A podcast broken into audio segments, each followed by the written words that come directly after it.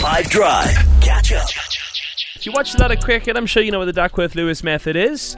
However, you might have heard it a million times, but you're not exactly sure exactly how it works. So, occasionally, this is the exact purpose of a thing like extra time. So, Jude, for all of those out there who don't know, make them done know.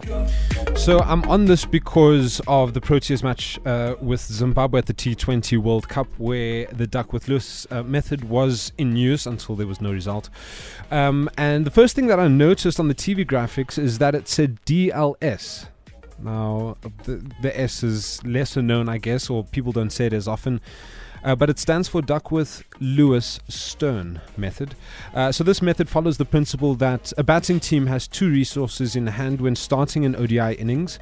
Uh, 300 balls and 10 wickets. Uh, as the innings progresses, uh, these resources keep depleting and eventually reaches zero when a team either plays out all the 300 deliveries or loses all 10 wickets. So when the batting team loses their resources for any reason, uh, targets uh, would be revised in a way that is proportional uh, to the amount of resources available to each team. Uh, the resources depleting over the duration of the innings, the value of each resource lost is different depending on the progress of the innings.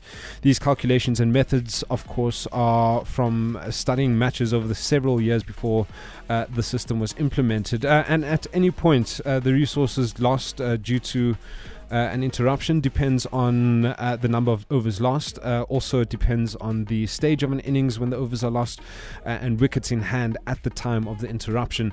Uh, so, for example, maybe this will somewhat make sense. If a team loses overs towards the end of the innings, that will have more of an impact because those are crucial overs in that the team would be closer to their target and have more of an idea what they have to do rather than when the overs are lost early in the innings where the team would have more resources to plan on how to reach the target. Uh, same goes with wickets uh, lost before the interruption. If a team loses two wickets after 10 overs uh, and, and it's interrupted at 10 overs, uh, they have less to lose than a team who loses six wickets uh, in 10 overs when the interruption is at the 10th over. Um, that is the very, very basic ground level method of the Duckworth Lewis method. Uh, I could be here forever explaining all the calculations, but lucky for us, when the Duckworth Lewis Stone method is in play, uh, the people in TV land do the calculations for us. That's what I have for you today. If this was a real bit of extra time, this is when the ref will blow the whistle because it's finished.